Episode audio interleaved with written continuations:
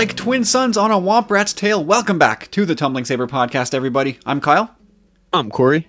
And this week, joining us, you know him, you love him. He's our good friend. He's been with the group for a long time. Rick Villanueva. How you doing, buddy? Well, Nanu Nanu, my friends. How is Nanu. everybody? My uh, my neighbors to the north. It's kind of weird being like Mexican and saying that. Like, I'm coming soon across that other border. It's funny you guys say that. I, I, I think Rick, I think you're actually a bit older than uh, than myself. But my mom to this day, she'll tell anybody that she can about Kyle as a child. You know, he was maybe a wee toddler, the age of two years old, maybe even the son, the age of my son at this point, my youngest, and just sit at the TV and crack up at Robin Williams saying "Nanu Nanu." Yeah, Nanu Nanu, born of an egg. Yeah, that was Kyle's bag. I was more of a Gilligan's Island guy. Well, I, I was. That was. I mean, it was me kind of just putting up a smokescreen because I was really just having a crush on Pam Dawber. I was just gonna say it's a toss up between Pam Dawber and uh, Ginger and Mary Ann, and I I'm on your side, Corey. I'm sorry. Yeah, to be honest, I think to be honest, wow, you guys, wow, you guys really just hit me like hard there was some psychological stuff there. Maybe maybe that was like part of the reason as a kid. What? Like, damn, this this island is hot. Corey did did visit the dispensary before uh, this week's recording, everybody. So if Corey seems a little bit uh, extra Corey this week, you know the reason. Hey, Yeah. come on, there's there's no Here- difference than any other week week. So Here we go on our three hour tour. Bring it on, round one. The SS Minnow. Let's get sail. it on. Oh Jesus! All right, and Carlos this week isn't joining us. He is. Uh, he's making music. He's doing the Carlos thing, and you know we're looking forward to Carlos's new album later. I don't know if it's this year or I think 2022 is is the drop date for that. But these things take a long time to come together. So uh, we hope He's Carlos his is heart doing and his soul thing into this thing. and his blood. Yeah, it's true. He was bleeding from the fingertips the other day, playing so hard. All right. Uh, so this week, um, it's going to be a bit of a lighter show, I think. We'll see. I mean, take a look down at the uh, the, the, the, the time counter there on your podcast and see what we've managed to wring out of this. But we've got some collecting news and a Bad Batch episode to go over. And um, the favorite segment of this podcast is idle thoughts while mowing the lawn. That's back for that's back for a turn this week. Uh, but uh, before we get to that, we're gonna catch up. Rick, it's been a while, man. Bring everybody up to speed. What is going on in the great state of, of Illinois? Um, nothing. Corey, catch everybody up, man. What's been?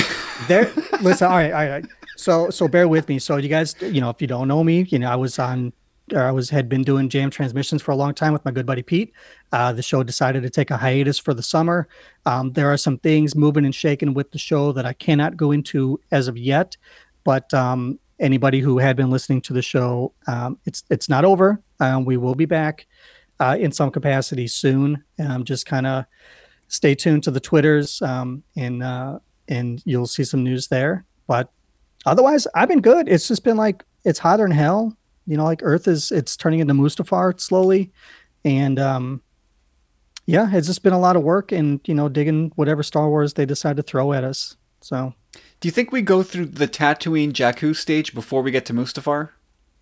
no, I we're we're like you know the stage between Anakin's ankles and his knees right now in terms of like scorched earth.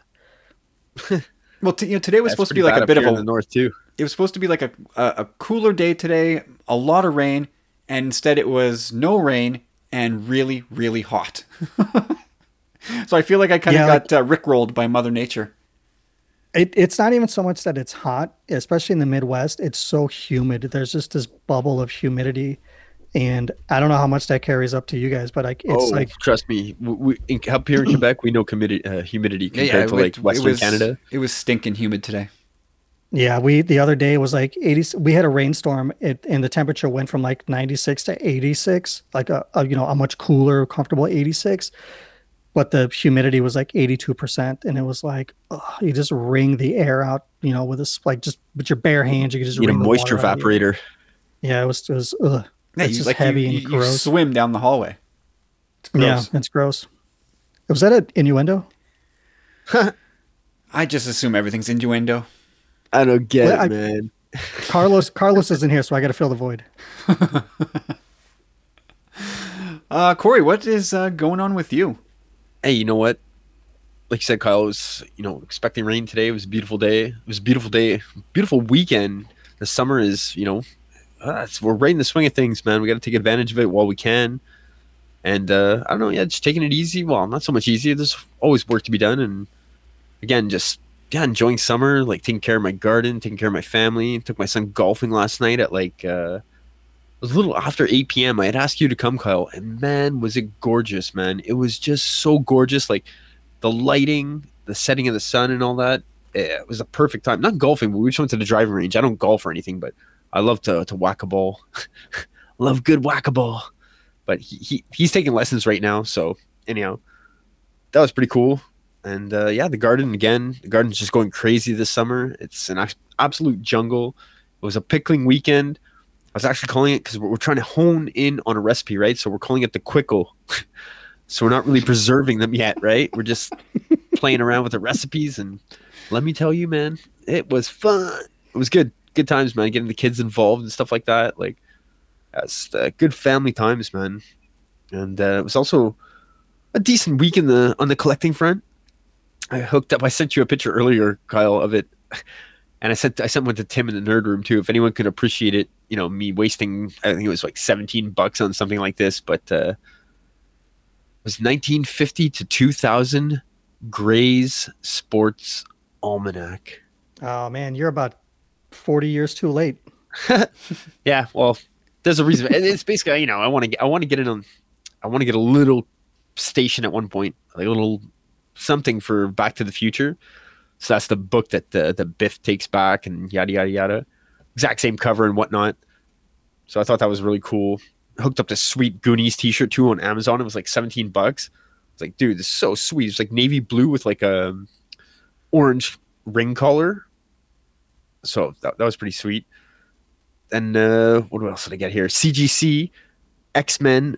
I think it's what was it a nine point four or nine point six? Kyle, you saw it. I don't know. X Men two two eleven. It's a sweet oh yeah, it's, iconic not, it's nine six. nine six. No, no, not bad. So like, anyway, it's iconic cover of all. It's like an old comic from like the early '80s, maybe like 83, 84, 86. 86, Sorry. Anyway, Wolverine bust. Are you buying these books graded, or are you sending them in to get graded? No, I'm buying them graded. Like our, our local comic book guy, like he just went bonkers on like, like yeah, he just bought all kinds, man. Like, and I mean, again, none of them are like super, like oh my god, like crazy comics, but a lot of them are so cool. Like a lot of iconic covers and stuff, and you, you can't go wrong with the CGC. Like the way I look at it, like they're gonna retain their value for the most part, you know. So eventually, I'm just like, gonna I'm just go gonna go ahead and put this out right in the beginning. Um, real fans um, get the books graded on their own. Um, hashtag fake fan Corey. anyhow, whatever. Ding! we got one. I, I've always, always loved that cover since I was a kid, man. It's the one, it's a Wolverine bust with his claws are busted out. And like it's got that border trim of like, what was it, the 75th anniversary, Kyle? Oh, it's the Marvel 25th anniversary. 25th, holy shit. anyway, yeah, it had that, that, like border trim, right? Of like all the characters. It was so iconic. I remember seeing it back in the day as a kid. And the price was right. Like I talked to Kyle about it. I'm like, oh, if it's under like, you know, like 80 bucks, I think it was. I was like, get it. And I think it was like 70 or 80 bucks right on the dot. So I was like, yeah, tell him uh, to put it aside for me. And he did. And then I also got Punisher issue one, that mini series. Now this is funny, Kyle. I don't know if you remember this. Our grandmother, she used to send this to the store down the street, and she lived in this town called Point St. Charles, which was like uh, on the east end of town. We'll say it like that. No, No, it's, it- uh, it's it's it's southwest. really? Well, it's the east end. it's not. It's not even close to East End. It's east why, of why would you somewhere. have Westmount then? You know what I mean? I mean, It, comparatively, like go there- there's two ends this, of the past city. this part. Anyhow, it is the east end. Everybody calls Point uh, Point St. Charles the east end. Nobody does, but keep going. Okay, we're gonna we're gonna Google this after. Either way, it was like a, an Irish settlement kind of deal. You know, you, you get the you get the gist. and uh, yeah, man. Oh yeah, we, buy comics. My grandma would be like, "Go buy me like some bingo cards or whatever at the store," and I bought this exact comic. It's like this is an old comic, man. It's like Punisher like blaring through a window like on a rope with a bazooka in his arm, right? It's a classic iconic cover. I bought this comic and then I brought it home and like I guess back in the day I was like I was too young for it, you know, and I was like, "Oh, this doesn't make me feel good." And I brought it back to the store. Do you remember like it was this French owner, man, super hardcore. I brought it back to him cuz my grandmother was like, "Yeah, just go bring it back." I was like, "Okay." And then he was like, "Don't come in here ever again, you little shit!" Like I was like, "Ah!" that was pretty brutal. He traumatized me. and uh, yeah, other than that, I got uh, Marvel Legends Compound Hulk. It's like the, the the split, like Gamma Green Hulk and the Red Hulk mixed together in one. Super cool toy. Yeah, and uh, that's about it for the collecting. Cool, man. Well, uh, on the collecting front, actually, on the Back to the Future front, it was funny because I, uh, I got a message from Matt Keegan on Friday, uh, early Friday, and he goes, "Hey, man, uh, movies that made us season two's up on Netflix." I'm like, "Sweet, I gotta go check that, out." And in that instant, I got an email from Netflix. It was a very Matrixy kind of moment where I felt like I was like in the machine, as uh, you know, it's it's Big Brother's listening kind of thing. And Back to the Future is sort of the headliner. So uh, my wife and I dove right into that on Friday night, and it, it was it was so good. Of course, I mean, I, I will always I will always go to bat for that movie. I think it's I think it's a perfect movie. Yeah, hell yeah. Uh, so that that's one thing I watched. Then we jumped into Kevin Smith's He Man, which was fun. Um, Was it good? we didn't get through it all, but yeah, no, it's it's it's good. It's if you enjoyed He Man first time around, you will enjoy this uh, second spin with a little, you know, obviously a little more uh, adult oriented. But yeah, it's cool. it looks I good. definitely haven't seen it since like 87, 88 maybe. and you know, anything, anytime you put Kevin, uh, not Kevin, uh, Luke Skywalker, Mark Hamill, Jesus, anytime you put Mark Hamill in, in something, it makes it instantly better for for this Star Wars fan anyway. So, uh, yeah, we we enjoyed that f- so far, and uh, yeah, man, no, nothing for me to p- report on the collecting end. It's been pretty dry on the Star Wars side for sure. Rick, are you still collecting anything Star Wars wise, or is it slowed down for you so far this year? Um, toy collecting has definitely slowed down, and you made fun of me for this, Kyle. So screw you. But the black Black Series prices have like steadily gone up, and you know, in the U.S. right now, a standard Black Series figure is twenty seven dollars, and I'm kind of like, I don't know if I want to pay that. And I, the first time I noticed it was when they had the the Power of the Force uh, Black Series figures, and I was like super stoked to get them. I was like, hell yeah, I'm gonna get these things, and then I was right about to put them in the cart, and I was like, "Whoa, I'm not paying twenty seven dollars for a carded figure that just has the figure and a blaster." You know, it just I, I don't know what Hasbro's doing. It's to me, it's not worth it. When comparatively, you look at some of the stuff that Marvel Legends is doing for cheaper uh, in a lot of instances, and I'm like, I don't know, I might be out of this game, and if I'm not, you know, I'm gonna be buying things very, very sparingly. Like I have to really, really want it, or I think you know, have the- it be something that's really unique that you for me to grab it. The McFarlane line is making me rethink even like Marvel Legends, man. Like to me, like the the quality is really there, and the price point's like a good six points, uh, six bucks cheaper. Mhm. Yeah, and uh, you're getting more for less money. And you know, if uh, you know, I'm not saying that I want like deluxe figure packaging at you know regular Black Series pricing, but I mean, there's got to be something else there than just here's the figure and their weapon. Um, you know, I think the first Black Series figure I ever bought was I think 17.99 or 19.99 maybe. Yeah, it's gone up. It's Jesus. gone up so much. I think they're Well, originally. who was your first figure, Rick? Well, the the very first one I bought was uh was the Resistance Trooper, and I found it. It was clearance at Target. It was only five dollars, and it was stuffed between the like a couple of bags of Doritos at the checkout. I just happened to see like Star Wars peeking out from these Dorito bags, and I was like, "What is this?" And I was like, "Oh, cool! It's like five bucks." I just great. The box was a little damaged and dinged up, so I, I grabbed that. And then after that, one of the guys that I work with had, um, I think it was there was that two pack well not a two pack but it was like there were there was a Rey and a Kylo from um what is it uh Starkiller Base that can join together. Um, it was a bigger box. So I he gave he gave me the Rey. Um, I never bought the Kylo because Kylo's a chump ass bitch. Um, but um, Was it one of those like centerpiece ones there or whatever? I think it was one of the ones that maybe lights up. Um, but it was a black series. It wasn't, you know what I mean? Like it, it, it was in it's in a black series box. Um, but those are the first two that I got, and after that, I was like, well, if I see them, I'll get them. Because I remember seeing them on the pegs, you know, previous. I remember seeing like Hut Slayer, Leia, and Greedo all over the place, and just not buying them. And then you know they were gone, and I was like, well, maybe I'll start buying. Um, but recently, the last figures I bought, um, I managed to snag the Black Series Hondo, uh, maybe two weeks ago, Nice. and that was when that was you know when, when those Galaxy's Edge ones came out initially for Target, like it was impossible to get. You know, Yeah. the only ones I ever saw in the store were like Rex, uh, DJ Rex, and I think I saw um, Captain Cardinal once, and I was like, oh, Cardinal's cool, but not cool enough for me to you know buy him. Yeah, me neither. And that's why I just I, I so I let it go, and I was like, well, I'm never going to see Hondo, and just ended up getting the uh, the vintage collection. Was like, well, this is good enough, the three and three quarter, and then the orders went back up a few weeks ago, and I was like, oh, yeah, I grabbed that. Outside of that, I mean, there's other Black Series figures that I bought, that retro looking Greedo.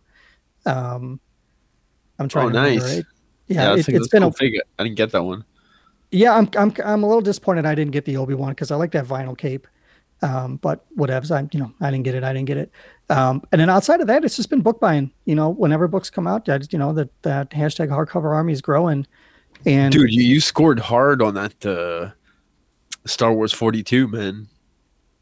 oh yeah, that, well that was last year. It was like somebody at my Oh, yeah, at my right above, LCS right on the, right on the precipice, man.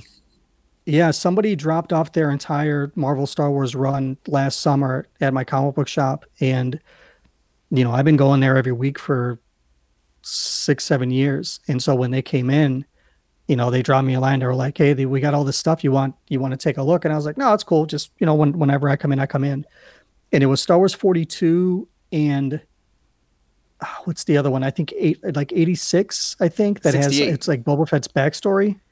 Yeah, 68, yeah. 68. and it was it was a toss up between the two and the guy behind the counter was like whichever one you don't buy i'm going to get and get it graded and i was like ah, damn it because i wanted to buy both of them but together it would have been you know pretty expensive so i was like well whatever i've already got a few of the og like uh, empire strikes back marvel comics which like issues 42 to 50 or something like that i forget what what those issue numbers are Yeah, it's in that ballpark. but um and uh i was like well i might as well you know not only is it first appearance of boba fett but it's first appearance of lando i think in that comic also.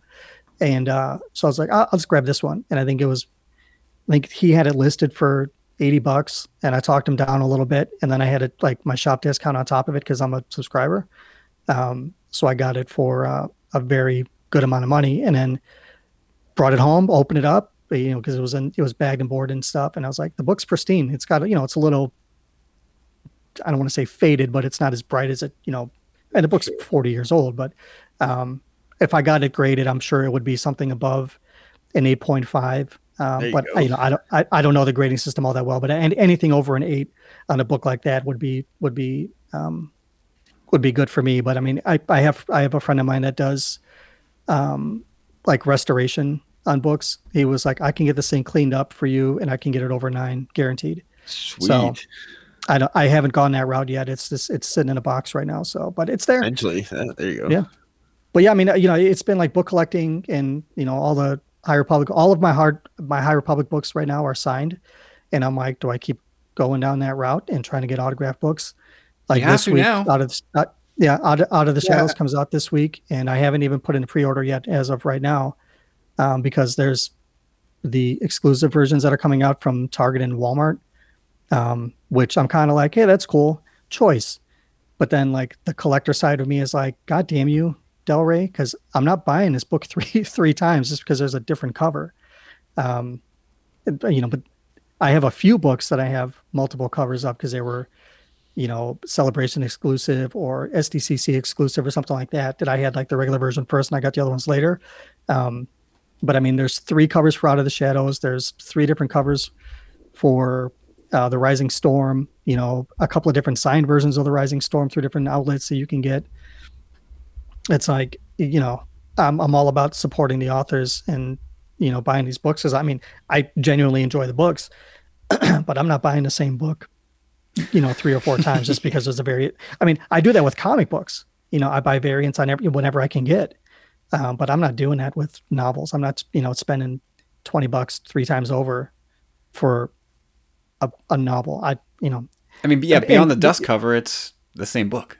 Uh, sometimes the Yeah. you know the borders of the pages are different, or there's some different notes inside. But yeah, yeah, for sure. Like to spend 20, 25, 30 bucks on the same thing. yeah there, there might be something in there that says like um like the out of print um dot com editions of the books it'll say like out of print limited edition or something like that or like the barnes and noble editions will say barnes and noble edition um but i mean that's a single line added to the number page in the novel and it's just like eh, it's uh, no I'm, I'm not doing it so that is now that said I do have the out of print edition of Rising Storm, and I'm getting uh, the the Goldsboro version with the green pages and the black, the regular black cover. Should be coming in in a few weeks. So, but the thing with like toy collecting and book collecting is like I know with the books, there's something kind of like uh, uh, like you can I can pick up the book and read it whenever I want. You know, I can go back and use it for research if I'm doing something with the show. And the toys, they're showpieces. You know what I mean? Like, it, I, I like I'm an inbox collector, so like I'm not taking them out and posing them and you know creating scenes and doing photography or anything like that. So for me, like book collecting is more of um it's more of a tactile thing because I can pick the book up off the shelf and read my favorite parts again if I really wanted to. And I think that's the difference for me in, in toy collecting. So it's easy for me to step away from Black Series buying because I know, like I said, I just enjoy books. I maybe that much more than just you know having toys. Well, That I mean, the, the, the book. I mean, it's it is the story. There's so much more to a book than a figure. I mean, I, I know that. That's you not know, necessarily true. Certain figures, I'm sure there's a, the odd figure here and there that have like a really big significance to you just because where you were in your life at that point or uh, why you bought that figure. There's certain figures, you, uh, like for me personally, that I'm super attached to. You know, Yeah, I mean, I've I've got a couple Black Series figures that I'm like, I you know, I feel like my Black Series Cad Bane. You know, that was supposed to be the celebration exclusive last year. Same with the armor. You know, in those like sliding boxes. yeah, the, the you know, to me, thing. the, yeah, the, th- those are special. Um, but not to say that any of the other ones, because they're listening, aren't any less special. But um, they, um, you know, I, I mean, I I just think now more I can probably take or leave, like the new stuff that's coming out, especially when it comes to like repaints or um, like the carbonized stuff. Like Whew. no, Espe- and especially like like the Hondo that I bought when it came out last year, it was I think twenty four ninety nine. That was the regular retail price of a Black Series figure. This time when I bought it, it was twenty seven dollars. It's the exact same figure. It's just three dollars more. it, it's strange how Uh-huh. they priced them. Like out here, like the stuff that from like you know even the Last Jedi or the Rise of Skywalker is still twenty nine ninety nine. But then when you get your Hondo figure or something, it could be like 34, 37. It's very Well, odd. Hondo Hondo was exclusive to Toys R Us here, and I think Mm-hmm. was, he was Target exclusive in the U.S. Yeah. and so that will carry like a you know a, a five dollar premium in a lot of cases. But a regular Black Series now, for the new stuff that's being released, is like thirty three bucks. Plus, you know, in, in Quebec here, we've got fifteen and a half percent tax, so a figure is pushing forty bucks. Well, that's communism for you. At, at forty you bucks really a got to pop, I pick and can't do it. choose. I, I, you know, I haven't bought that many Black Series figures recently, and then when when we see stuff like you know more carbonized figures coming out, mentioned speaking of carbonized stuff, like the, the Scout Trooper, Shore Trooper, and a, uh, and Paz Vizsla, all released or announced this week as as new entries to that carbonized line, and I'm just like, Dude, I would so grab a Paz Vizsla, no? I mean, we have him already. He's the heavy Mando. Still. Yeah, the the only difference is the paint and his name being on the box. Yeah, and he comes in that that slipcase thing too, just like um, the armor and Cad Bane. Or is that is that true? Or is that no? He's in it. No, don't- no, no, it's not I, like it's that. a regular it's a regular box. It's a regular box. So yeah, fine. I mean, if there was one I was going to get, it would probably be him for the name. But I'm not doing it. I'm not, I no way. I, can, I I I think they've gone a bit too far with the carbonized line. Just the same molds, just with a you know uh, metallic looking paint over top or wash over top. I can't do it. I man. hope I know- hope my my Rexes come in, man. Like I ordered them from a US site, Entertainment Earth, and uh, like Rick advised Yeah. me as to when they they dropped, and I was I like, I was about to say you're welcome. "Yeah, you're the best, man." I was like, "Don't tell Kyle." He's like, "Sorry, man, it's already in the group." I was like, "No." That's close. That's close, but I don't recall apologizing to you. Wait, it was more like it's in the group. By the way, I was still like, "No," but Kyle, I think, told me his order got canceled, so I was like, "Yes." No, my I order. will No, no, no, no, no. I, I had or, al- I had placed an order with Entertainment Earth as well, uh, and then I, I, and then our guy local here, Toy Snowman, he got them, so I have a few in with him. But he was saying that it's it's possible from his end that they could all get blown out. So I, I haven't seen anything yet to to. Yeah, we're looking at that. November on him, man, for sure. But uh, I don't know. I don't know if we're ever going to see that Rex figure. But so far, You so good. it. It's not been canceled. You won't see it. Eh, we'll see. We'll see. That's okay. I still have that. That uh, you know, I'm pretty sure if I wanted to, I could exchange my X-wing Luke for at least two Rex, if I really I, wanted I have to. I have the Rex exclusive in that slidey box. I could probably get a regular Rex and an exclusive Rex in a slidey box for my X-wing Luke if I wanted to. Oh, that tea tastes good, I'll- Corey. I'm going to go ahead and use this again. Real fans are buying multiple Trapper Wolf Black Series figures. Ooh, I want one of those. Why didn't you You get? I I don't. I don't understand why people give that so much guff, man. Like, come on, it's. Filoni. It should have came. it's not with. Filoni. It's a, listen. If you when you listen to the Hasbro thing, they're like, it's not a Dave Filoni figure. It's a Trapper Wolf figure. Listen, if yeah, know I, saw that live stream. Look. Oh, go ahead, Rick. it is. It, it's a it's a total tribute to Dave Filoni. Hell yeah! I just the first time I saw the thing, I was like, why does he look like he's got shit on his upper lip and that's all he's smelling? I'm like, oh, sorry, but I'm like, what a terrible looking figure. I mean, for me, I was like, this no, That's like, it. A lot of people give it. I don't, I'm I'm still into it, man. I would totally get it because I don't. I don't know if we're ever going to get anything like that again with Filoni, right? Like, uh, there's no Funko Pop. I- it was think- gonna it was gonna happen. I mean, there there have been a, a handful of George Lucas figures. You know what I mean? Like they've done like the X-wing George, and you know, with like I, I think it was a three and three quarter. It, Yeah. I think it was like a celebration exclusive. It, it's at some point. I'm has like, that, no? I sold it. What? Yeah, I sold that one. It's not worth beans, man. It was worth like twenty bucks, twenty five bucks. Yeah. Why'd you sell it to me This- then? I don't know. Guy. yeah this the, like the trapper wolf thing like hey anybody that wants it hey good for you um just know that like i won't be in the line so you can have mine but um i saw the thing and was just like uh, okay cool it's you know a Dave Filoni Black Series figure if they had sold it as like here's a Dave Filoni Black Series figure like part of this like like, I did the Twitter Twitter thread of like here's your creators series or whatever and do the thing but it's like nope it's not him it's Trapper Yeah. Wolf I'm I, I, yeah. yeah. Is his name Patrick from Hasbro who said that? Is that his name? yeah I was like, come on, Yeah. dude, just say it. Just say, yeah, we, come on. We wanted to do a Dave Filoni figure, so we we kind of did it. You don't put Trapper Wolf in a slide out special Yeah. deluxe packaging like that and then just say, no, we, we just really wanted to do Trapper Wolf. Give me a break. Especially Yeah. the first I mean- time he was ever on camera, it was like kind of like cringeworthy. he didn't even want to do it Yeah, I remember. I saw him in the gallery. He was like, "It's very different having thirty people like watching you." Yeah, it I don't know. I, again, more power to anybody that wants it. I mean, do your thing, guys. You guys want to scramble for the Dave Filoni? Give me the Dave Filoni as like on Dave Mortis Filoni? Black Series figure, and I'd be good with that. But like, if X-wing Dave Filoni is like whatever, dude. Like, it, it's not for me. I, I am don't want I'm to. I don't actually want to rag on it too surprised much, but they have not, not done like Star Wars Creators Black Series line yet. That that would those would sell if there was a George Lucas Black Series exclusive. That Oh, would sell yeah. like crazy. That would be like the Stan Lee uh, Marvel Legends. You know what would sell is a Black Series uh, Ben Solo, but um, yeah, Oh, yeah. but they're but they're listening to the fans, and they gave us a Trapper a Trapper Wolf uh, Black Series figure, and not uh, a Ben Solo figure first, or a Luke on crate Black Series. I mean, but on, like, like like you said, Rick, the that picture on the side of the box with the uh, what do you say, the stiff upper lip? No, the shit on his lip. Shit, that's it.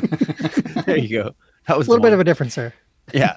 Either way, like y- you can't tell me that's not Filoni. You know what I mean? Like that is. smug I- looking face is it's- like, look at me on a box. Oh it's yeah. fine. It's fine, you know, it's novelty. And like I said, for anybody that wants it, good for you. But then it was like two days afterwards, I was like, yo, we already got the Dave Filoni Black Series figure. His name is Chopper. Like, I'll just take that one out of the, yeah, that one's coming out of the closet before I buy a another or Chop- any Trapper Wolf figure. Chop does rule with his. The I've heard only that way that somewhere before. the only way you ever want that. Di- uh, okay, a lot of people are going to want Trapper Wolf, no doubt. It's going to sell out. But uh, if if they ever do the, oh boy, what's his partner's name? the guy from Kim Kim's Convenience. Yeah, Car- Carson Teva. yeah. If they ever do a Carson Teva to go with that, then it's like, oh, geez, well now I need both. And it's I'm it's- surprised that wasn't like the yak rate, the, like the yak, the yak face reveal where they pull the little flap out of their box and it's like Carson Teva coming Yeah, soon. the you know, duo. reveal. That should have been a duo pack. probably should You have guys been. are right. If they, if they wanted to sell them as X-wing, they should have sold it as a duo pack. If they really yeah. wanted to get people, because you know they would, they should have sold it with an X-wing. Oh my god, Ooh. an X a Black Series scaled X-wing. Oh my god. Mhm. But I'm That's how- adoring that's how you that, that that smug face though on the side. I adore it. It's like, look at you, Dave. I don't need that Go. staring at me. I got I got my pretty boy face Cad Bane looking at me every once in a while. I'm good with that. Dude, I don't can you need- believe I've I, got- I let got my three kid of those open now. one of those? Oh, You how dare three? you? I had two, men, and my son was just like, "Man, God made this," and he was loving the Clone Wars so much. I was like, "I do have a second one. Check it out." He was like, "Oh my god!" But it was the regular box when it wasn't the. Yeah, but for him, Yeah. it's open now. You know what I mean? Like, it's Yeah, in my car, That's so he can play with it in the car on the car ride. Yeah, Along I with the say I don't- Mandalorian Black Series. How crazy is that? Those two figures, man, like my prized possessions. He's like smashing them into each other. Damn. I, I hope your son doesn't hear this later on. He's a good kid. He deserves it, I guess. Mm, okay. Yeah, I've got- I've all got, I'm saying, uh, I, I, I don't need I don't need Dave Filoni's Black Series figure staring down his nose at me. Well, what do, you- do you want him talking down to you instead? He could try. Yeah, I've, I've got a, I've got uh, two of the regular Cad Banes and the uh, the slipcase one. That one's obviously still still in box. One of the regular Black Series still in box, and I opened up one of them and posed them up with uh, an archive Boba Fett. So they're kind of they're in a little standoff with right now with one another. I have duplicates of uh Ahsoka's in Clone War. Ahsoka's Clone Wars uh, season seven figure. I still Yeah, have three. I still have three of those too. You got three? I still I still have three. I just sold three. I've got three more. Jesus. Yeah, I bought the How whole much you piece. sold them for? Retail. Really? Yep. Wow. Good on you. Doing it for the collect the com- the community. Get them back out there into the hands of collectors. It's the way you got to do Yeah, it. you're doing you're doing a service to the people. Yeah, you really are, man. People people want to meet suckers like you. No, these guys. No, I met I met a couple guys who are like, man, I, I I wanted to get this so bad. I just I never saw it in my in my town. I'm so glad. Hey, man. I, I hope it goes to a good home. Well, no Um, wonder why they never saw it. You got them all. Oh man, I, I worked for that box too. Holy Jesus, did I work for that box? I staked out a Walmart for like four hours and then pulled it out of a pallet That was an epic story. and then ran, ran for the door. Didn't even pay for it. I, actually, I wanted to just buy the case, and they're like, "Nah, I can't let you have the case." And I was like, "Oh no, they're not, they're gonna bust me." And they just they just cut it open, just scanned the six, six figures inside, and that was it. Walked out. What a joy that was. You could But, probably uh, sell the box itself for a couple of dollars. Probably. Uh, what about the uh, Tartakovsky vintage collection stuff? I know you guys aren't into that line, but It's Tartakovsky. Though. Hmm, yeah, I wonder if the Tartakovsky slant ropes in a few extra people. I'm I'm dying to pull the trigger on these. I, I know they went up in on Walmart.com as their exclusives, but I didn't do it. I can't. I, I don't want. I can't pay the exchange, the shipping, the duty. It's just not Well, worth. trust me, you you can't trust Walmart shipping your Star Wars it. figures. Oh, I know that. I, I know that very well. Like the Amazon makes them look like amateurs. And they're not great either. exactly. So is anybody gonna bite on these Tartakovsky vintage collection just because it's Tartakovsky? Yeah. No. They're listen, they're great looking. I think they they look fantastic. I, I'm not a three and three quarter collector, so you know, if I was, I'd probably be all over these things. And they're tempting. They really are, but yeah, this is uh this is a pass for me. No, I might get a. It depends on the character, to be honest. Like, but a Grievous, I would I would pick that up probably. Well, it's got Aayla Secura, Luminara Unduli, Barriss Offee, an ARC Trooper Captain, an ARC Trooper, and a Battle Droid. So, ah, those are tough to lay off. At least the three Jedi, I want pretty badly. And then the ARC Troopers, those are also Yeah. really rad.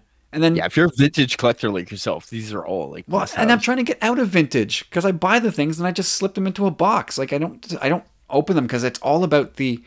You need like five walls to display them on. And that's not really how rooms work. Generally I speaking. know. That's the joke. but uh, yeah, I, I if if if they went up tomorrow, I don't know if I'd be pulling the trigger. I just don't know because if you're gonna get five of the six, may as well just get the sixth and get that battle droid, which I don't really care about. But gotta do it. Gotta finish off the wave.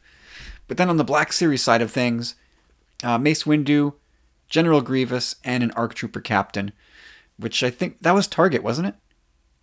What is that like all archive or something? No, these are Black Series Tartakovsky kind of figures, but they're Okay. on they're on. Uh, well, I mean, Yeah, the Black you- Series Grievous, man. I was like, come on, gotta get that Tartakovsky. Like, oh, I thought I'd seen that. So- Well, Rick, they, those did go up on. Was it was it Target.com? I think it was uh I'm pretty sure it was Target uh in the States. and but they they didn't release any images for them. It was just um like little stills from the old animated show. And like I struggle to think like what those are gonna look like. Dude, the cape, Um, the cape. You know, I have the Grievous Black series that came out was it two years ago, and I really like it. I some people had some problems with it, the way the cape is, because it it like goes over the shoulder and it's not part of the shoulder piece, or you know, there's some of that.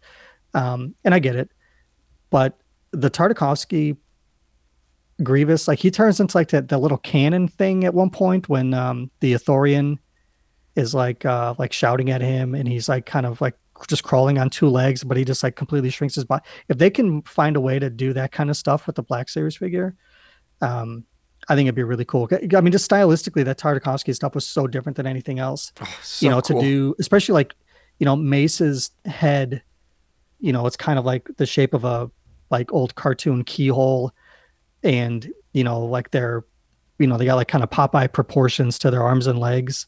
Uh, you know, are they going to keep some of that, or will they?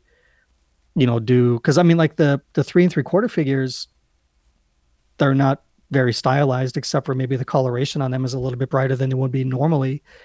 Other than that i mean they just seem like regular I think those are just repacks Uh, from previous vintage collection releases, just given maybe an updated paint deco and, and uh, you know maybe the head sculpt a little bit. Yeah maybe. And then um, yeah the vintage collection or the Tartakovsky artwork on the card back. yeah I, I mean it's i think it's really cool that they're doing like the 50th for lucasfilm you know to kind of run through a few figures from each line It's a little Um, early though, no? no it's 50 years 50 years of lucasfilm so i, mean I, guess, who knows yeah, what, the, what that- they'll do next I jumping mean, the gun though. Like that, that's taking advantage of, of a situation. I find because technically, like you want to count fifty years from the first film, but I get it. Yeah, THX. So give me a Black Series THX figure of like, There you uh, go. From the movie. I'm serious. Like they're talking 50th anniversary for Lucasfilm. I was like, great. Where's my Howard the Duck figure? I thought I thought You for know, like- sure we were going to see 50 or we were going to see Lucasfilm 50th Willow figures this year. 100% I would have abso- bet especially the with- farm on that. With the show coming, I thought for sure Yeah, they would have used this the opportunity to start drumming up interest. And maybe eh, the is just over half done. Maybe we still will, but by now you'd think we would already know. Very bizarre choice. Or maybe they they- you know, maybe they can still sell 50th anniversary stuff next year when the show is a bit closer to being done. Yeah, I, who knows? Maybe they had some stuff planned for celebration. You know that they wanted. I mean, who knows if they they could do like a, a young indie line. Um, then I'm sure people would buy up. You know, who, who doesn't want a Black Series River Phoenix. Or even just indie itself, man. Yeah, River Phoenix. And Sean Patrick Flanery. Yeah, there you go. Yeah, I'd probably snap up a couple of those to be honest. But yeah, it's been uh, pretty dry for myself and the collecting end of things. But uh, it's not for Hasbro's lack of trying. They're they're trying to get me to buy stuff, and I'm sure they're going to get me in. As you know, once we see stuff from Boba Fett, Book of Boba Fett, or Mando season three, and the, just the avalanche of live action stuff that's coming, it's going to be super difficult to maintain any sense of Can't wait to get that Fennec Shand Black oh, Series. God. Yeah, and the the Bill Burr figures coming. Yep. Omega. Omega's coming. Omega is coming. Oh God! How, one way or another, they're gonna get you. It, I still maintain they should charge half for like dro- like Astromechs, Ewoks, Omega. You're getting half the plastic. You should get half the money, Hasbro. Yeah, chumps. Chumps. They really are the worst. They Or suck. do a double up. I don't think so. Yeah, I mean that would that would be the way to go with you know Omega. Sell Omega with Gonky or Clink. Yeah. Or Hunter. No, Hunter sucks ass. He's the worst. Really? John Yeah. Rambo? He's garbage. Everybody, listen. I don't care who you are. Real fans stand crosshair. The rest of y'all hashtag fans. Third time. Trifecta. Right there. What? Hat trick. Hat trick. That's the thing you guys know, right? Hat tricks. Yeah. My mom used to give me 10 bucks every time I got one. Okay. It's true. True story. So h- how did you spend that ten dollars? Uh, back then, maybe on CDs or movies. Belle Biv DeVoe. Uh, no, that was a little too before that time. but that was maybe, uh, maybe t- we're getting close to the the special edition era. Yeah, so we're still before that. We're still before that, Corey. Anyway, um, listen, I I- this this weekend I took advantage of the weather. Had to cut the grass, vacuum the pool. So you know, you plug put in the earbuds, listen to some podcasts or music or whatever, and your thoughts kind of drift. And my, as my thoughts tend to do, they drift to a galaxy far, far away. And so I was thinking about the Mando, and I was missing that show and missing the characters, missing that side of the, of, of things. And uh, really what I'm wondering is like do you think we'll see his history explored somehow whether it's I, I, I don't care. Medium is open to your preference. But you know like when we first meet the guy Din Djarin he's this loner of a bounty hunter and then as the series unfolds he slowly opens up he finds his humanity he finds this love for this creature uh, Gro- you know, Grogu, of course. They develop this relationship and this bond, and he becomes like a, a dad, space dad. And, oh yeah. But we and we also see through flashbacks like his early history as a as a kid, and his people being slaughtered by battle droids on the night of a thousand tears, and he's scooped up and saved by Death Watch, and all those years in between are a blank slate and at some point we know he traveled with a, a crew of pretty pretty unsavory people, including uh, Xi'an, the uh, the Twi'lek fr- that we met in season one, and she made a really heavy implication that the Mandalorian has this really dark, violent past. So I, I wonder if they're going to show that show us that dark and violent past. What do you think, Rick? Um, you know, I, season three, uh, this show without Grogu is a completely different animal. And, you know, who's to say a lot of season three isn't a lot of like introspective, like, like he misses Grogu. He misses, you know, being the guardian. He has to go back into the old life that he had before as, as this bounty hunter mercenary kind of guy. And we don't get, um, or I mean, through that we could get kind of flashback things of, you know, past traumas, early hunts for him, you know, kind of coming into that person. I mean, he started off the show started you know, by saying, um, "I can bring you in warm or I can bring you in cold," to you know, essentially, let me look on you with my own eyes. Um, by the Yeah. end of season two, and um, that's quite a transformation for for this character. Um, there's a lot to explore there in his past that I would be game to see you know, because there's a lot of questions that go along with it. Like, who are the children of the watch? What is the stuff with the covert? Who's the armorer? How did, you know, that shape um, who, what the Mandalorian identity has become in the years post, um, you know, I, I guess I would say more like a New Hope uh, time frame, um, or you know maybe even the Rebels time frame from like the last time we had seen you know a, lot of Mandalorians together, because um, you know they seem to be kind of these outcast Mandalorian figures if we're talking about the way Bo-Katan uh, sees Mandalorians as uh, as a culture. So I'd be all for seeing you know kind of a past exploration for him because it only seems right to do it that way because he reinvented or he was thrust into a new identity becoming this father figure from this harsher life and now he doesn't have that as kind of his failsafe anymore that's a uh, I like the way you put that because I was trying to think because for me personally I was like like this guy he, he I think he's debatably the most popular character of the Disney era you know since Star Wars took uh, since Disney took over Star Wars so I was mm-hmm. I was like, what's the value in you know you gave us this transformation of Din Djarin as this cold-hearted guy into teary-eyed space dad. So is there value in going back and showing him as like potentially this this really violent butcher of a character? Do they would they want to sort of reverse engineer him to that point where you go to like a person and go, "Oh, we like this this journey." but then show us some of the terrible stuff he did, and then you know, do you still like him now after you've seen this? You know, see him being a total asshole. Because uh, you know, I think Xi'an made it pretty clear that like he used like he didn't he use people as target practice. Mm-hmm. Like yeah, it, it's exactly. weird. Like, like, that, you know, we, you show something like that, and it's okay for her to say it, and then give us this transformation. But now, it, if we're gonna go past this point, and then you're gonna show us like Din Djarin out there like using people as target practice, whether it's a book or comic or whatever. I don't know. I don't know how much value there is in that in, in sort of recontextualizing this guy who you brought around to be not redeemed, but brought him around to being sort of like a whole person. I I think what that does is it helps to define, like I said, it helps to define identity and show you um, who he was working towards a goal, you know, be it just making money, you know, pulling in bounties or whatever, from that selfish to selfless by putting himself out there for Grogu. And again, wrestling with the ideas that I don't have, I don't have to be the protector anymore.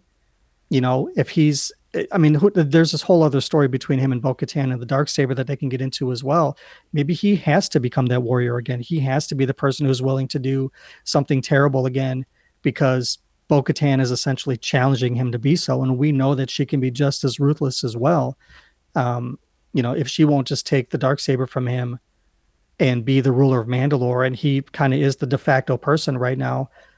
Again, he's had this whole new identity thrust on him, where he be, he was used to becoming that protector. I mean, he literally dropped his armor, he dropped his shell to show kind of the real person that he was. He came from a loving family that completely changed because of this trauma and then had his whole life brought full circle again by having the lid lifted off of him to show his face again to this other smaller being that he was willing to let go. You know, it, it's that sh- it's that total selfless transformation that we see from him. But I think it can re- I think it can show him give a different meaning, a deeper meaning to what that transformation was like for him, how hard it might have been for him to pull the trigger the first time against IG Eleven when he says, you know, I he, he's to be terminated. You know, there was something instinctual about that. It speaks to his past automatically. You know, it's like we've already seen the redemption of this character. I don't think it would change him that much for people to say like, oh damn, he did some crazy things. I mean, we're getting exactly that with Andor we're going to see that rough time in his life where he had to make these really hard decisions to get to where he was by the end of Rogue One. You know, yes. all of those decisions inform his character all throughout. So, yeah, give me all of that. Yeah, and I think it makes more sense, like, because, you know, guys like you and I are, are to, if they do it in a comic or a novel, we're to read it and we're to take out the stuff, like you said, like the important stuff about the armorer and the children of the watch and how did all these little factions come to be that's kind of the that, that I think that's almost as much as you know that's the stuff we'll take away more than anything I think, and they'll just wrap up. They'll, they'll like put Din Djarin's sort of sh- sketchy, shady past in there. But uh, yeah, I, what do you think? I couldn't agree with you guys more, man. Hundred percent. Like you guys really just hit the nail on the head, like big time. Like you know, sp- spur of the moment kind of question, but like Rick kind of really nailed it right off the bat. Like yeah, you really put it clear there, Rick. Like it's so true. Like, well, Kyle, you'd said first of all, uh, he is kind of like their cash cow, and it's like uh, they wouldn't go that route just because uh, he's so loved now, and he's kind of already been through that trial and tribulation and uh, turned that character. But like as Rick had pointed out, he's in a totally different position now, like being the pretty much the ruler of Mandalore and being thrust into this position. It does make sense to kind of maybe possibly go back into his past and spell things out, you know, get a little introspection, go a little deeper into the character. Like you said, Grogu's out of the picture, so it kind of uh, like he. It would be weirder if he was there to see these kind of things. But again, they spelt it out before. I don't know how far they need to necessarily go into it to define his character, but he obviously has past trauma, like you guys said, and that could be interesting to to storytelling, and especially uh, towards his growth in this show, which he has a lot to do uh, in the next season. Again, being the the the claimer of the dark saber, if you will, you know, the new ruler of Mandalore. Like, uh, and there- there, there's a lot of I, I could see either way. Basically, if they don't want to go into that too much, but I, I think we will touch on his past somewhat. At least the the Death Watch thing. I think we definitely need a little more information on in that regard. Uh, the armor, you know what I mean? Like Yeah. to uh, me to me going into into season three like this seems to be the first time in Din Djarin's life where he's had the ability to make the choice for himself every every major change in his life was almost out of his hands you know with the attack on you know his home village or whatever. He was a child. He had no say in that you know being raised by death watch. He had no say in that. Being a child of the watch he really he didn't have a say in that. Maybe become becoming a bounty hunter mercenary was something that he did or maybe that's something that the armorer said well listen if you're going to be part of this this is how you help support everybody else in the covert. You have to go out and bring money in. So again that that might not have been a choice for him. Finding grogu wasn't a choice for him um, he made a choice by shooting ig-11 um, but again that might have been an instinctual thing of like i've already lived this trauma. So maybe in his own head he'd never he felt he didn't have the choice. He just had to do it. And now he's in a position where the choice is completely his to make. And i mean if we want to get down to brass tacks and talk about thematically what star wars is you know it was laid out in master and apprentice like being on um what's it qui-gon says you know being on the light side isn't a thing that just happens it's the choice you have to make every single day going forward and Din Djarin is not a wholly light side character. He's a quote unquote good guy because we've seen him quote unquote do good things um, in these two seasons. But we know that he's got this checkered past. And if he has the ability to make the choice from here on out for how, however long the show goes, you know, they can show him being, you know, a protector of the right, um, you know, and a beacon for people and being something a little bit more symbolic than just, I'm the bounty hunter. I'm here to do the job. You know what I mean? It just seems like thematically it's going to be more about choice and identity for him than just an adventure of the week show. Yeah, uh, like in a sense, like for to me, they, they gotta reunite. Grogu and Din have to reunite at one point, and you know we'll know. You know instinctually, even if you don't see Grogu, you know that he'll have grown immensely under Luke, and it's almost a way for uh, Din to really like cleanse his demons and become whole again as a person, and really, really be worthy of Grogu. You know like for them to meet again and they're both whole completed like you know they've they've come full circle Well, at, you know, at some point the show, like the show's called The Mandalorian. At some point, it has to be specifically about Din Djarin, and it it has been about his transformation.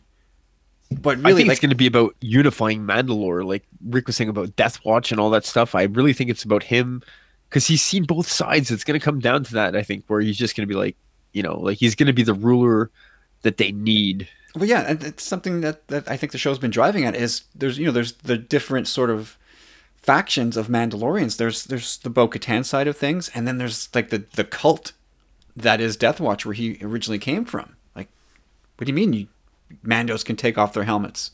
Like he's shocked by all this, so he's he's got to, he's got to reconcile all this stuff now.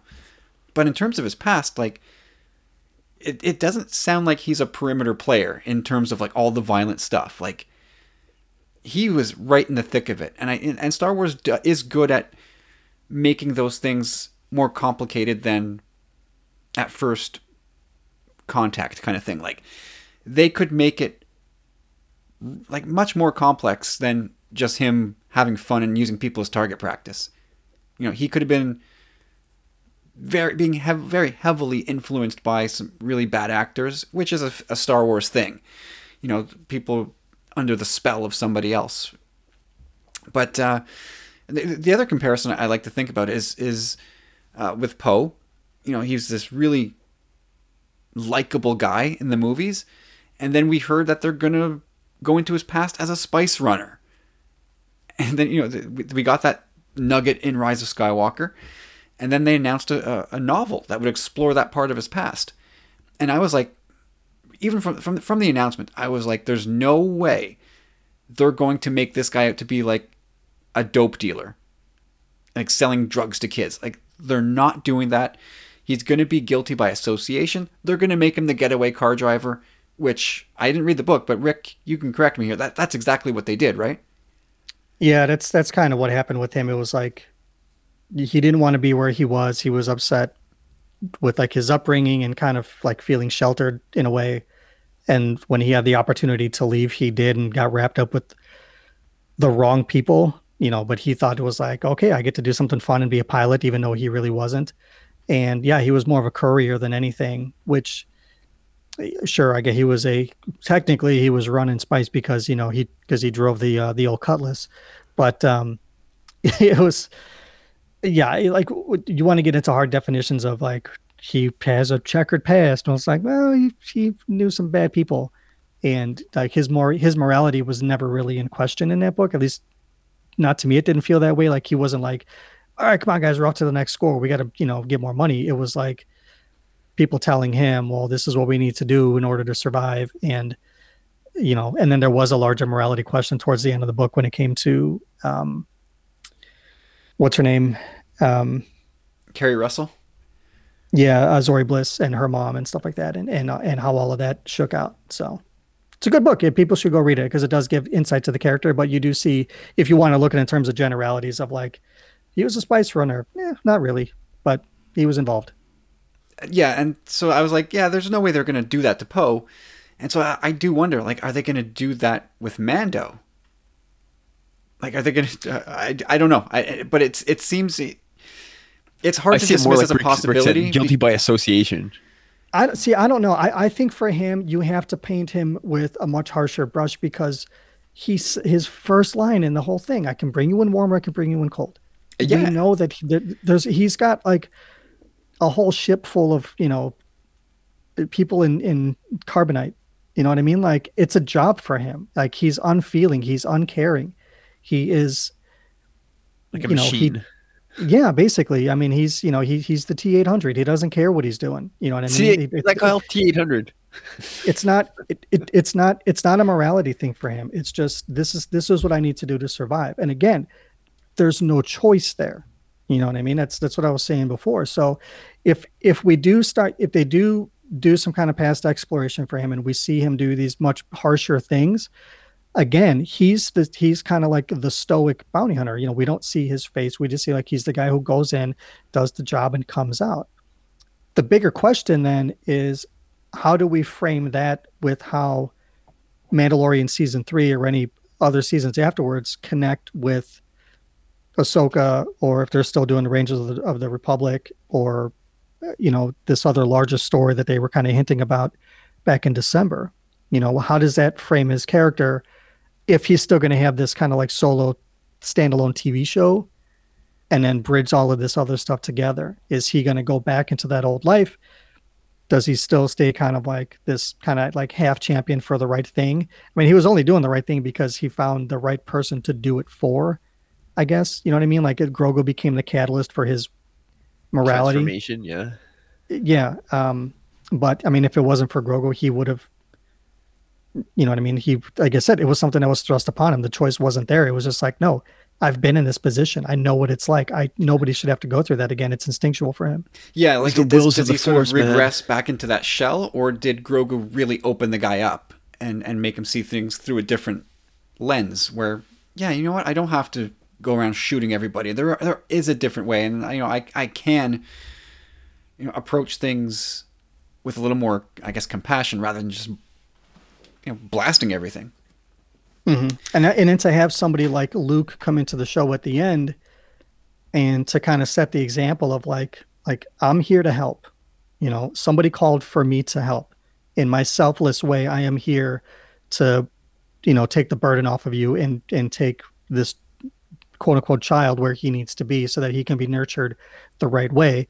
We can all pass judgment if you you want to look at the old legend stuff at how good of a teacher Luke was. I mean, he got a, a ton of Padawans killed, um, and girlfriends were like, "You're the worst, Luke. You suck."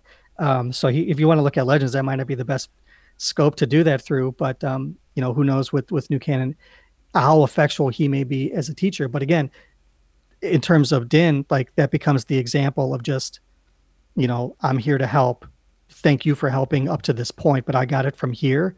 Does he get, stay on that route? That you know, not that he's out rescuing children for the rest of his life or anything.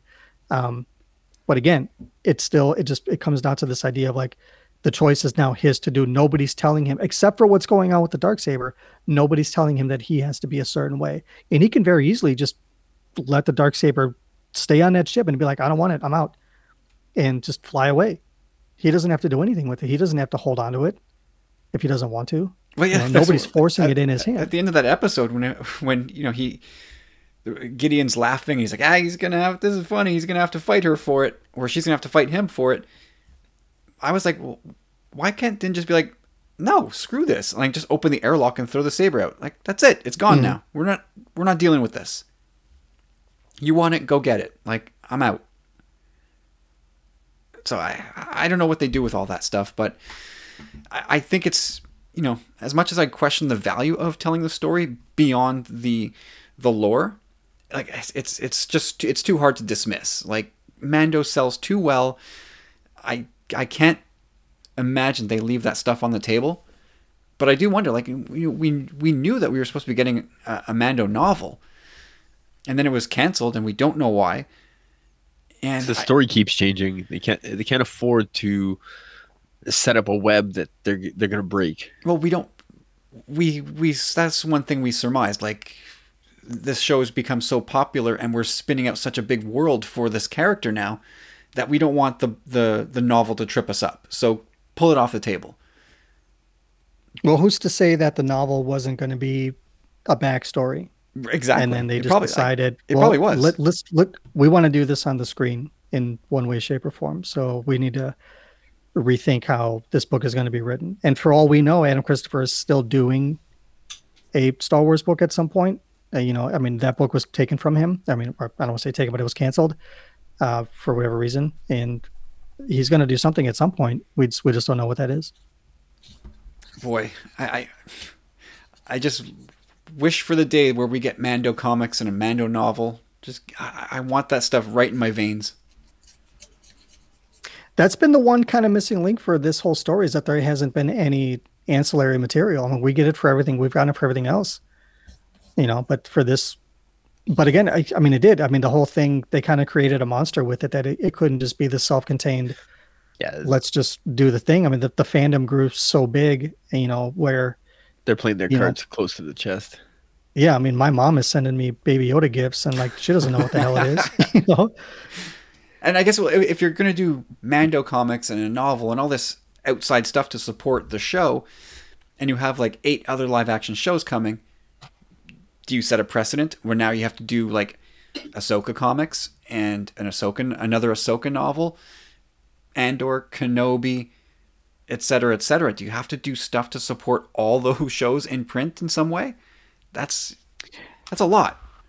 You know, I, I was thinking about this. You know, like there, there's there's for a lot of people, there's there's a big divide between legends and canon and the way the stories were told. And I was thinking about the legend stories were telling what happens next. And it seems like when canon was restarted, they were telling more backstory stuff. Like there's not a forward, there's not a lot of forward momentum when it comes to the stories. Yeah. It's always like the exploration up to whatever movie. It's a lot more like, you know, looking at the like the Leia book and Master and Apprentice and even the High Republic. It's all in the past. There's nothing that's forward moving about it. And I think if maybe if they are going to do, maybe the plan was only to do two seasons of Mandalorian, and it would have made sense for them to like, okay, well, here's this novel that explains this backstory if you're interested, and that could just be the thing. But then they were like, no, this is the biggest property that, you know, at the time that uh, Disney Plus has. We can't stop doing this now. I mean, we heard uh, Giancarlo Esposito say that they were had written through season four, I think, last year. Um, who's to say when the planning for the book was happening, how much of that was already fleshed out? You know, this this show could have very easily ended with season two the way that it that it ended, Absolutely. and pick up the story of the dark saber somewhere else. It uh, to me, I mean that that could transfer over into Ahsoka with the dark saber. I mean, you can carry this story somewhere else um, because you have the actors in place um, with you know your Katie Sackhoffs and that. Hundred percent. Yeah. It- it- with all this sprawling storytelling, one thread passes from one show to another so easily. Who who knows where th- they could have taken it? But yeah, like people like to say that, that you know, Favreau and Filoni are, are carrying the Star Wars franchise on, on their back at this point with this show, and it's I, I don't know if I agree with that fully, but I do agree that this has been uh, Reinvigorating. well, it's certainly been a boon for the franchise, and it's I think it's probably the thing that everybody can across the board. Like people have their thoughts on the sequels, and it's really polarizing in some places. But generally, I think people look at the Mandalorian and go, "Let's put all this other stuff aside, and let's just talk about this because we all love this." And so I think they want to, you know, live on that. And we, saw, you know, one thing we talked about coming into season two was, well, geez, are, are they putting too much burden on this show to be sort of uh, the jumping off point for all these other shows? I, I think I think kind of the blessing of the show is that it's disconnected.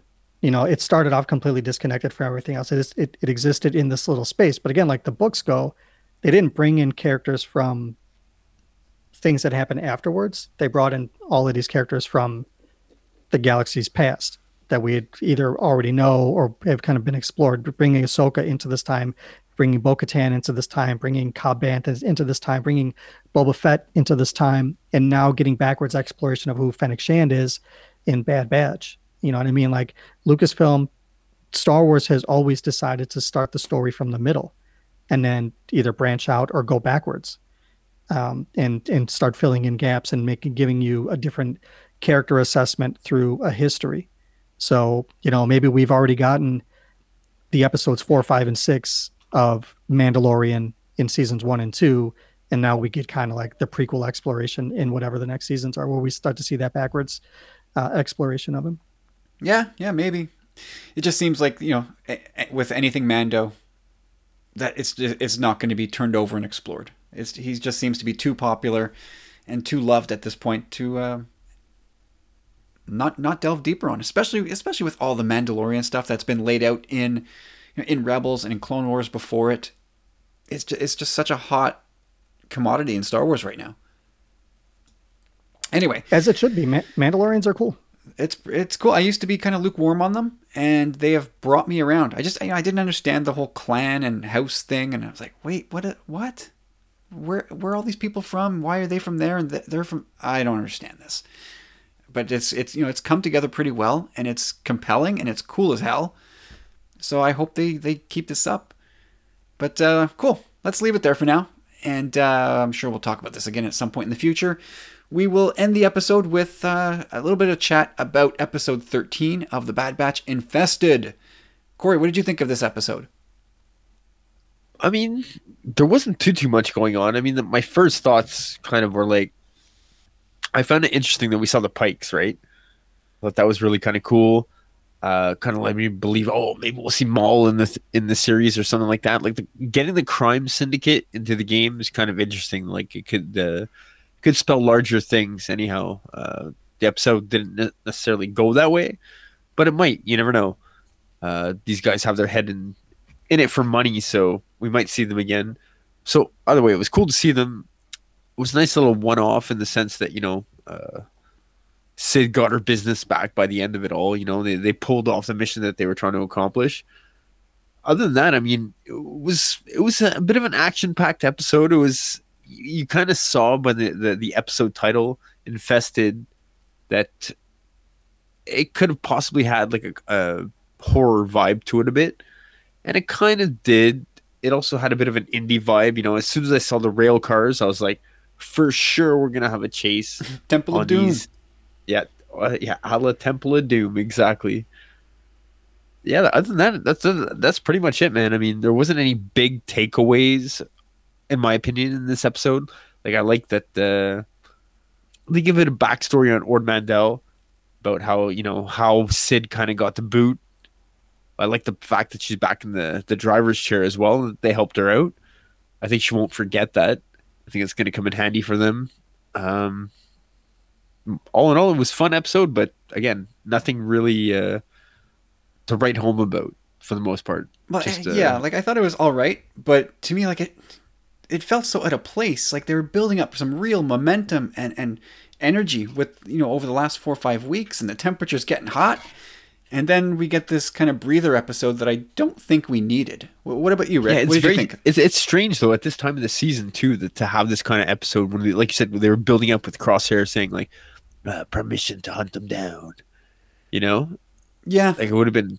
I, I feel like, like I feel like Star Wars has done this before though. It, it felt kind of familiar to Star Wars, where it's like they bring you to a certain place and then oh, but wait, hold on. The calm before the storm. The next one we're gonna get a sucker punch. What do you think, Rick? Are we uh, well, are we off base with our thoughts on this episode?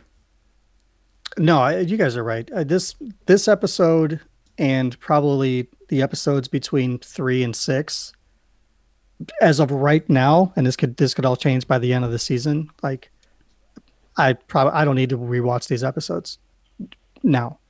You know, they're they they're like what I was saying, like Mandalorian. This kind of felt more like that adventure of the week kind of thing. They get into a jam, and then by the end of it, they're kind of almost where they were in the beginning. Um, the if there's a bigger takeaway from this show, it's that they're these guys are making themselves more known the more people that they get wrapped up with. yeah. um, Roland, um, I mean, I, I, I see the guy and it was kind of like, oh, cool, like Vizago. Yeah, and I'm exactly. like, wait, no, that's, I mean, that's not Vizago. Like, no, th- th- this guy's much more handsome than Vizago is. And, but my my yeah. my son said that as soon as he got his horn cut off at the end of the episode, he's like, "He's Vizago." I was like, "No, I think that might be a thing." Well, like, I, I saw that and I was like, "Oh, okay. Well, like Vizago, because he was part of the Broken Horn Syndicate." And I was like, "Well, there you go. There's your beginning. That's that's kind of like the trouble that the Bad Batch gets themselves affiliated with because we know that the Broken Horn Syndicate is a thing in the time of Rebels." And if this is the catalyst for them for the goal for Broken Horn to like build strength, we know Issa Durand is apparently a force to be reckoned with somewhere else. Um, you know, I didn't really do too much research into who she is, or even if there is much more to her uh, than just the name at this point. But we know Broken Horn becomes a thing, and if they like the fact that Omega showed a little bit of compassion to Roland that could be the thing later on that says, you know, they get into a jam somewhere where he's got a little bit of a power authority and he's just like, listen, I'm going to help you guys, but only because Omega, because she stood up for me that one time. And we see, you know, the same thing kind of happens when they're getting ready to leave and Cid is on the ship and it's like, well, at least one of you guys cares about me. Yeah, exactly, you know I mean? like, man. Her, like Cid Omega's, has a soft spot for Omega but omega's omega's compassion is putting them is she's putting her best foot forward and it's making that foot more visible. You know what i mean? Like more people might be aware of them as they're helping more people. And yeah. that could spell that could spell trouble for them later on. Because they're, every supposed, time, they're supposed time, to be hidden right now. Yeah they're supposed to and that's what like hunter's like come on we like let's just keep it cool here. Let's go let's go quiet. And omega's like no come on let's go help. And it's two weeks in a row where Hunter's been like, ah, guys, I don't think we should be doing this, and Omega's got to like shame him into being like, stop being an ass, and let's go help these people. Yeah, let's do the right thing.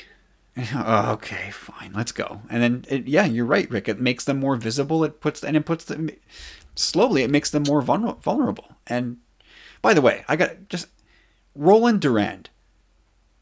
If ever Star Wars had a character name that sounded like he played for the '82 Phillies, it's Roland Durand, right next to Mike Schmidt Yeah. at shortstop, like Him and and and Bob Hudsall. and Dickie Thon and all these guys from the 80s.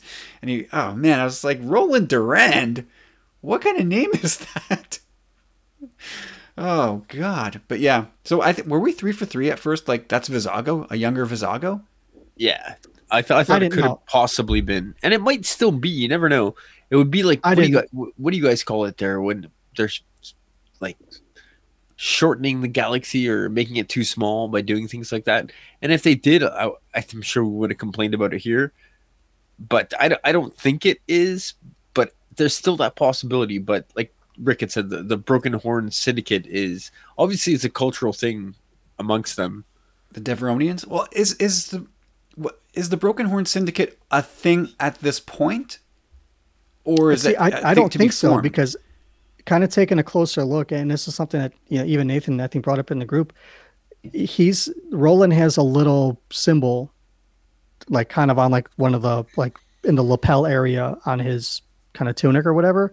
It's not the same sigil. It's not the same Broken No. Horn Syndicate um, symbol. So it, to me, that seems like that was born from this. Yeah, like when you he gets know, his when, it- when Buddy Boy from the Pike slops off his horn, like that's kind that Mhm. that has to be the origin of Broken Horn, right? Yeah, the Genesis. Yeah, that's and you know now, you know, Clone Force ninety nine, even maybe not by name, but you know now the Pikes are aware of who they are. You know they, you know they're gonna, Yeah. Cid's gonna be on their radar. So I mean, if this sets up more of this kind of underworld thing, you know, I, I and uh, assuming there's gonna be a second season of this, you know, this is what this is how you very easily bring in your Boba Fett's. You know, if there's some kind of um, you know, so like a, like a turf war kind of thing, because we kind of know that that's what Boba Fett's doing right now. Oh, dude, they got to bring Boba Fett in, man. Being Omega's sister in a way. No, they will. He's he's if it's not this season, it's next. Whenever they get to announce it, I, you know, I And- thought And that that spells huge things for Mando as well. Like if you find out that Fennec Shand and Boba know each other this far back, it just changes the whole dynamic of that f- meeting in Mando. Well, they they clearly have some kind of a history because it's not just like, you know, I found you in the desert and healed you, and she's like, she doesn't seem the type that's just going to be like, cool, I'm going to go where you go, and you know that there to me it seems like there was there was more of a history there, that, you know, he maybe he knew where she would be, you know, when that asshole Toro Calican po- showed his face. I hate that guy. He's, oh, he's- excuse me, he's dink. the worst. what a dummy. So is the correct read on Roland is that he's like this young up and comer? He's out there trying to impress his mom, or trying to like trying to make her proud, kind of thing. That's the impression that I got. Okay. That maybe Good. you know he, he completely overstepped his bounds. He tried to compete with the big dogs. You know the Pikes. You know put him in his place. And but you know Cid says like you know you don't want Issa Durand like on your bad side. The same way she's telling the Bad Batch, you don't want the Pikes on your bad side. Like whoever she is, you know she's notable enough to have made a name for herself at least. You know to the uh, to the un the undesirable you know underworld kind of people. And I think I think I don't know if you know if we're gonna get to know Roland a bit more at some point in the future, but it seems like he makes an impression because Vizago's ship is called the the uh, Broken Horn.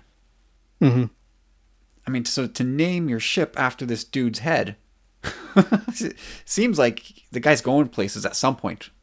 I don't know if, if we'll get to see it, but it seems like you know, we're so late in the game here in season one that to bring in the Pikes and and you know seeing the Pikes definitely raise the stakes.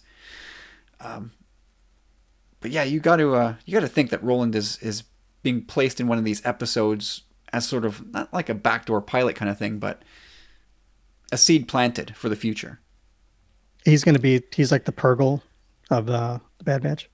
Yeah, or all, all you know, like um, almost like a Fennec Shand, like from episode five of season one in, in Mando.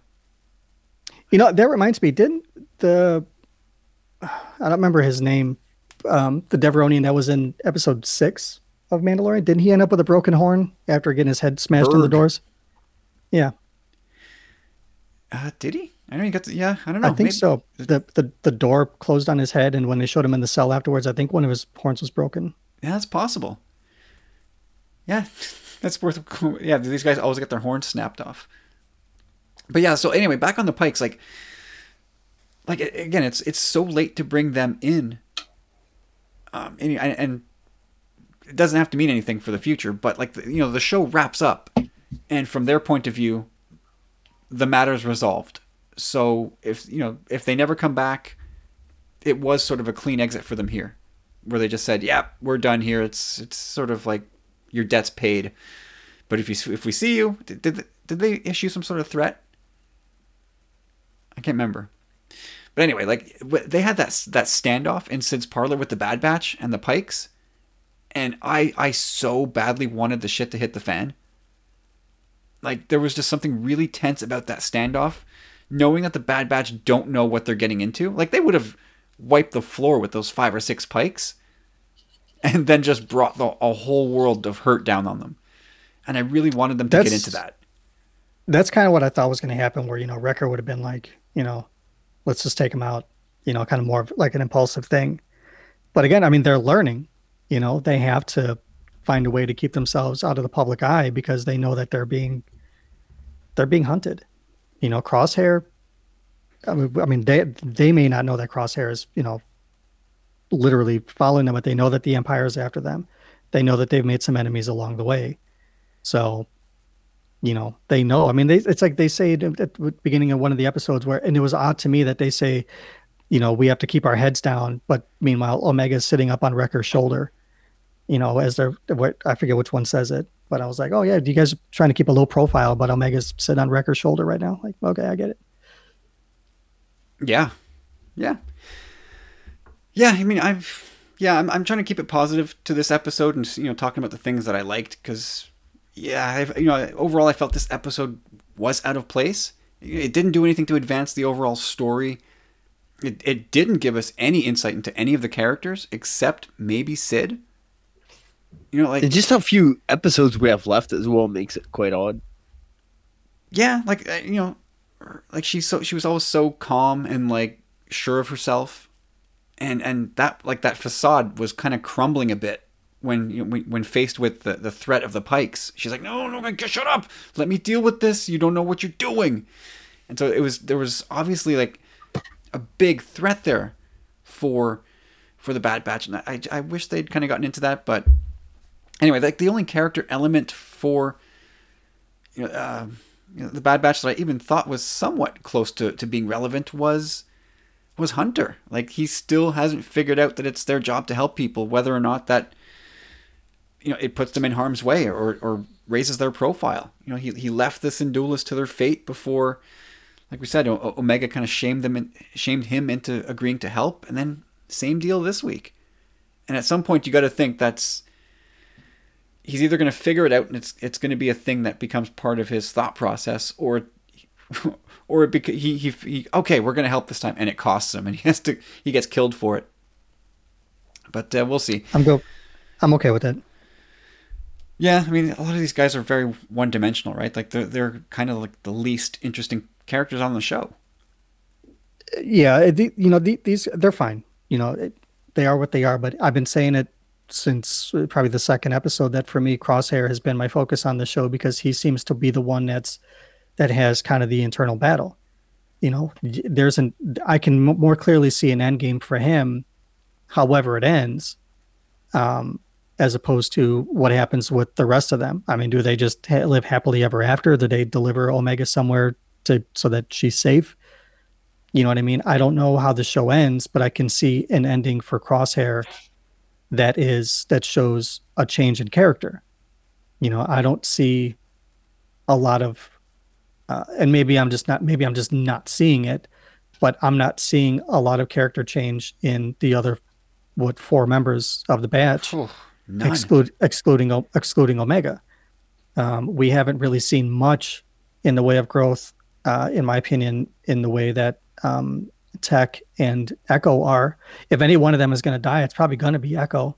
I mean, he's been through the most. He's the oldest of them. The, their Um, dynamic really has been screwing me up a bit, man. Like I, I feel like they haven't utilized those characters to their uh, potential, like their capabilities, kind of enough, you know, or paired them up enough to be able to be like uh, a real powerful force. You know, like Echo Yeah. has kind of just been there for me, which is kind of sad because he seems to have like a lot of potential. Well, a- another worry that I had for the show was that there was going to be a lot of writing for convenience. Like, we need the machine to do the thing, and Tech just shows up, and it's like, here you go. And that's exactly what happened with this episode. It was like, well, they don't like light, and it's just like, oh, well, the thing is done just in the nick of time. Here you Give me go. one more second. I have yeah, I And, have you know- exactly the right parts to build a light bomb. Yeah, I mean, again, on the surface, it, it works well. It, it's part of the story. Fine, I'm not complaining But about it, it. like leave leave the MacGyving stuff to him. But leave I know his name's Tech, but some of the you know like uh, accessing systems and stuff should be left to Echo. You know what I mean? Like he's got Yeah. the the spike, whatever you want to call it. His USB port. Yeah. Yeah, anyway, I- I boys, just- I, I, I'm gonna step off the pod. I got a jet. To be honest, I'm not gonna ghost you. Kyle warned me, but uh, I'm out. I'm leaving. Uh, I'm done, guys. Sorry. I'm so tired right now. But, Oh, uh, the yeah. Skywalker OG.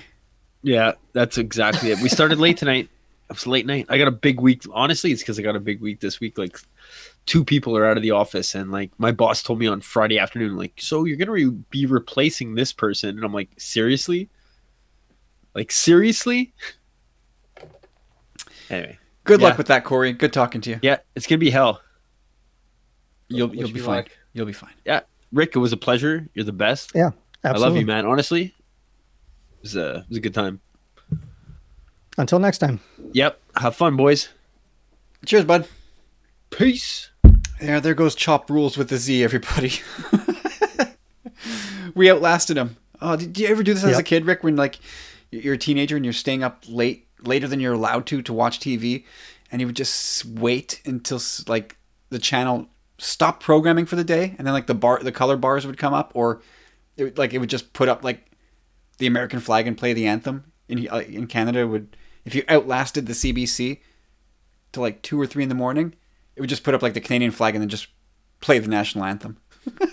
Yeah, th- th- there there was a network here in Chicago that um, the last program that came on at like two or three in the morning was Star Trek Voyager, and then there'd be like three commercials, one of them for usually like some kind of like one nine hundred, you know, lady calling uh, kind of thing, Yep. and um, and then I think that was the last commercial, and then it would just be like uh, our broadcasting day is ended, and that'd be the end of it.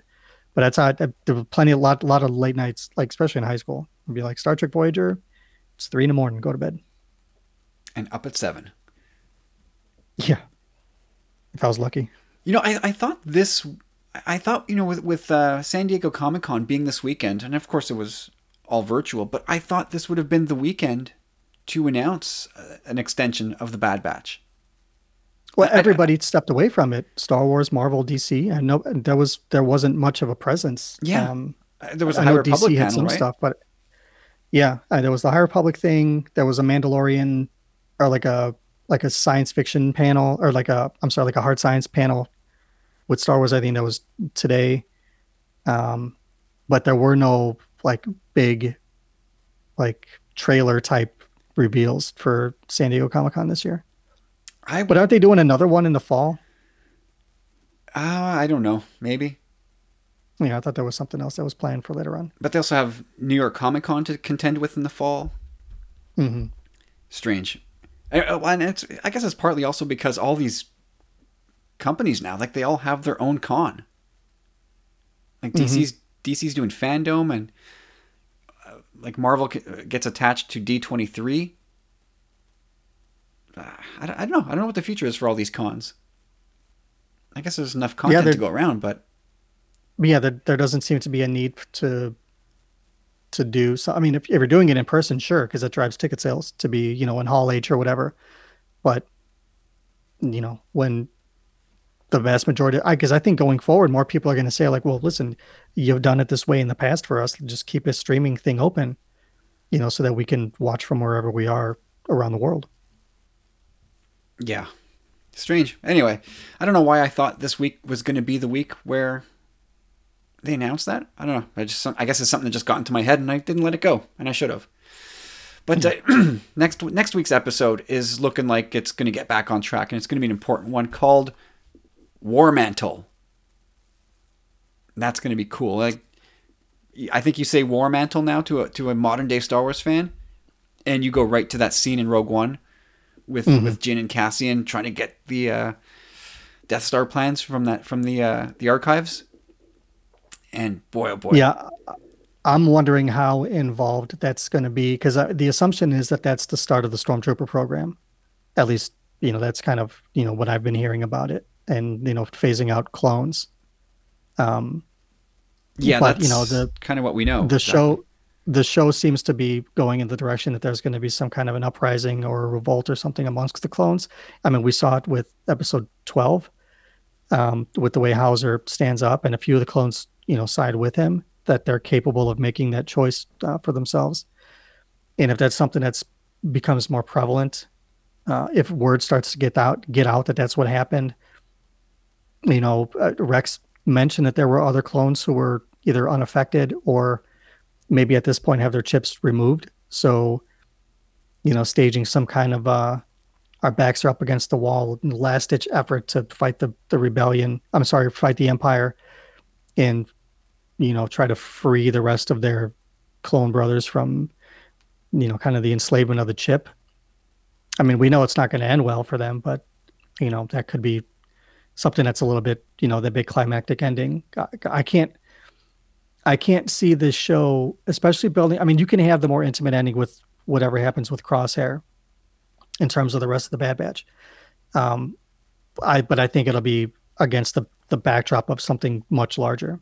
And I don't even know if Crosshair at this point is even out to just to kill them.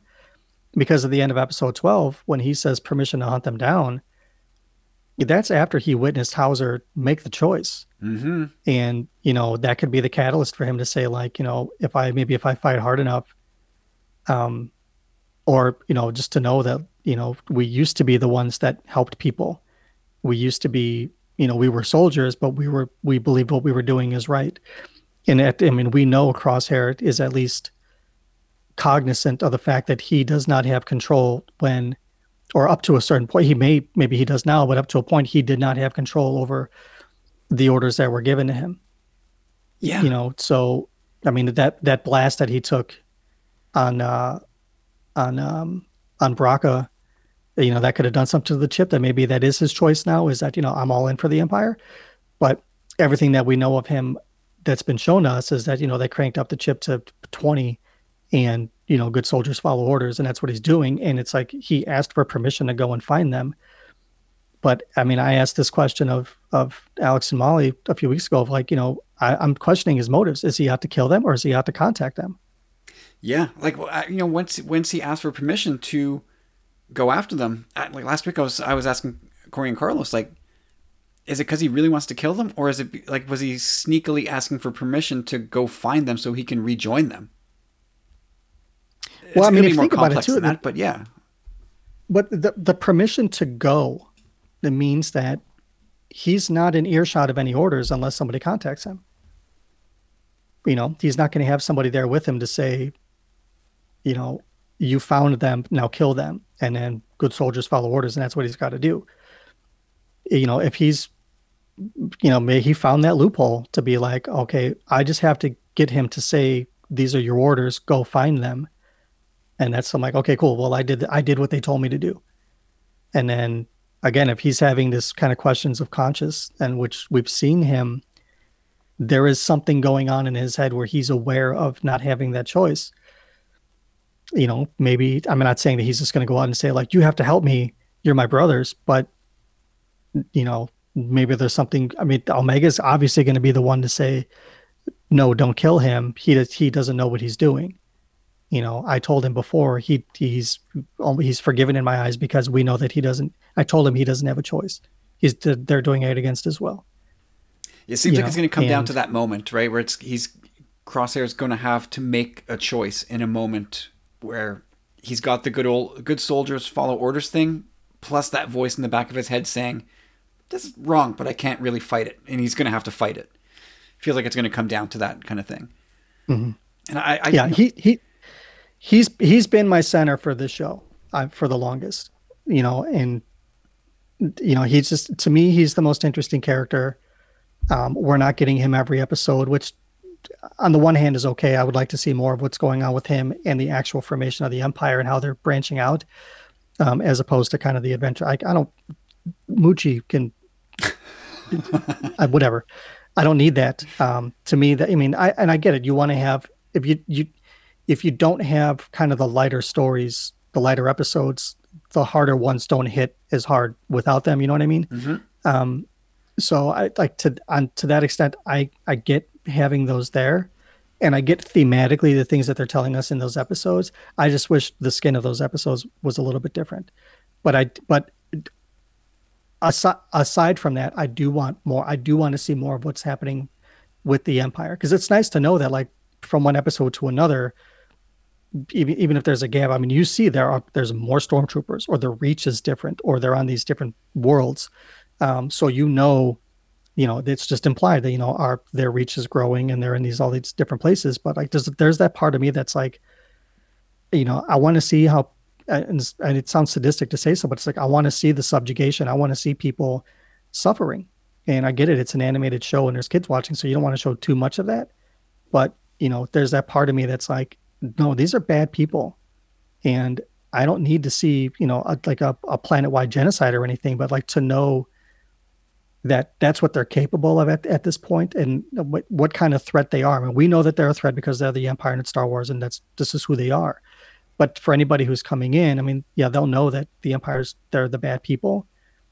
But to me like i i don't feel the full weight of their threat just yet um, outside of what crosshair is capable of because he's been the ruthless face of the empire so far um, and by you know and by proxy kind of rampart. Yeah, yeah, and I, I guess hopefully the start of that in earnest is next week. Like I, I wonder if if this the rest of the season is is to the effect where Tarkin hears about the mini clone uprising with Hauser, and says, "Okay, um, there's the evidence I needed to shut down this clone program, but I don't I don't just want to shut it down. I want it destroyed." And and you know he wants he wants it just wiped away. So let's let's we're going to get new a new division of, of of soldiers. We're going to call them stormtroopers. They're going to be regular people, and they're going to be loyal to the empire from the start. And then we're going to go to Kamino and take out the clones, and that's going to be the thing that draws the Bad Batch back to Kamino. Like you you could hear, um, what's her name? The not Lama Su, the other the other Kaminoan. no Isn't she dead? no no uh, Taun We's dead Oh, is it is Taun We's dead? yeah Hmm. Taun We died on uh Borovio. I thought that was With- I when, thought that uh, was Nala Se. No, That was Ton. Taun We. Remember, Nala Se asked um, or told. Um, God, they got such stupid names. She she tells the other one, "Well, I'll, well, I'll, I'll go and deliver the thing," and uh, what's his ass says, uh, "No, don't do that. I'll send Taun We instead. Like you're too close to it, uh, so you can't go." And Taun We goes, and then they find uh, Taun We's body. I thought it was the opposite. I thought it was Taun We wanted to go deliver the news, and he said, "No, you're too close. You're compromised." And he sent Nala Se. No, I think it's the other way around. Because there were the jokes that it was with the you know, baby Boba from Attack of the Clones saying, "Dead, Taun We's dead." those those memes, those memes. yeah, you're probably yeah, around, you're so- right. All right, yeah. so Taun We's dead. Uh, someone's gonna someone's gonna call, reach out to Omega and say, or somehow the word's gonna get back to Bad Batch, and I, I assume it's through Omega that Kamino's in trouble, and it's time to come back. You got to come back and help. And then we this know, is where we see the clash between Crosshair and the and the Bad Batch and the clones and the stormtroopers, and it all just goes to hell in a handbasket.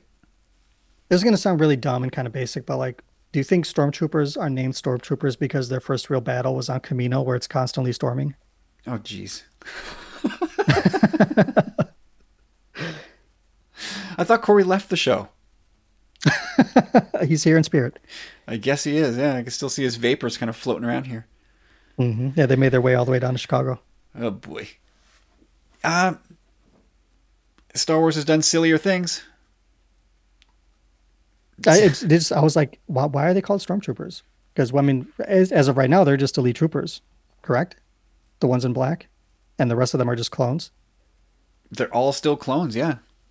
Except for the yeah, except for the uh, the ones that report to Crosshair. And it's gonna be it's, it'll be weird to see because like Star Wars moves at the speed it needs to move at, where you know just as quickly as a, as a clone army just popped out of nowhere and everybody was cool with it. I'm sure they're gonna have like millions of stormtroopers like just like that. I I wouldn't be surprised if if Tarkin is already you know created an army somewhere and is ready to call it right into service against I against just- I the clones of picture- Kamino. I picture Tarkin like in his office with like modeling clay, and he's like super concentrating, and his like tongue is sticking out, and he's like molding the first stormtrooper helmet to go into production. And he's like super proud of it, and he's like, "This is what I did." And the Emperor's like, "A A plus." I think that's exactly how it goes. Arts and crafts approved. Your art classes have paid off. Works for me. That's my head headcanon. Oh, jeez. Like, was Palpatine walking around in a smock, handing out little paintbrushes to all the kids. They have a little like ghost moment where they're molding oh, the clay. together. God. Force Ghost, Bane comes out and helps uh, Palpatine model up some Oh, some pottery. All right, we, Corey, Corey was right to leave. Yeah. Oh God. All right. Well, um, you know what? Maybe we'll just follow him out the door here because uh, I think we've beaten this episode up enough. Uh, you guys out there, if you're listening, you can uh, tell us how we're wrong. Tell us why this episode was indeed amazing and worthy of being slotted into the 13th episode of a 16 episode season where things are starting to heat up, but then got doused a little bit with this episode. Um, okay, Rick, man, thank you so much for jumping in last minute, buddy. Yeah, no sweat. Um, you know, it's just a matter of timing, and we've been talking about this for a little while coming on, and we couldn't get the scheduling right, but uh, I'm very happy to fill in uh, this week. anytime you want to jump in, you are more than welcome to hop on and, and talk about all things Star Wars with us. We got to get you on with uh, with Nathan and Marie, and we got to talk about uh, new, the High Republic and all the other stuff that's been happening with the books, The smart stuff. The smart learning stuff. Mhm. Yeah, we got we got to do that real soon. Um, cool. All right, so um, if you guys want to catch up with us, you can find us, including Rick, who is the stir the straw the the what's it? You're the stir the star straw the stick.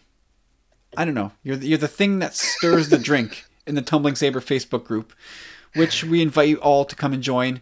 And if you want to be part of the podcast, uh, you can send your emails to tumblingsaber at gmail.com. We'll get that into an upcoming episode of the podcast. Uh, but until then, Rick, uh, where can people find you between shows other than the uh, the great and wonderful Facebook group? Uh, you can find me on Twitter at Cad Bane's Bounty, where I'm just having a lot of fun posting, typing out all the dumb things that I would normally say on a podcast. Um, and speaking of podcasts, um, you guys, you can go back and listen to uh, some of the older episodes of Jam Transmissions. You can find the website at jamtransmissions.com. Um, the Twitter handle for the show is at JTComlink. Um, things are brewing. There will be some changes for the show. So just stay tuned with all of that. Um, you can also find me doing Patreon shows for Children of the Watch. Um, and it's patreon.com forward slash the Mandalorian Watch. I know it's a day at a name change. Um, $2 a month gets you access to that stuff. And we've been doing reviews for some of the High Republic um, content that's becoming out, the books and the comics. And uh, every once in a while, you'll find me on a Children of the Watch live stream on YouTube. Um, so just stay tuned, and you can follow them at COT Watch. Very cool. Uh, I am at Tumbling Saber on Twitter, where I'm posting a lot less frequently these days, but you know, it's summer, and damn it, if I want to take a summer to not tweet, I will do so.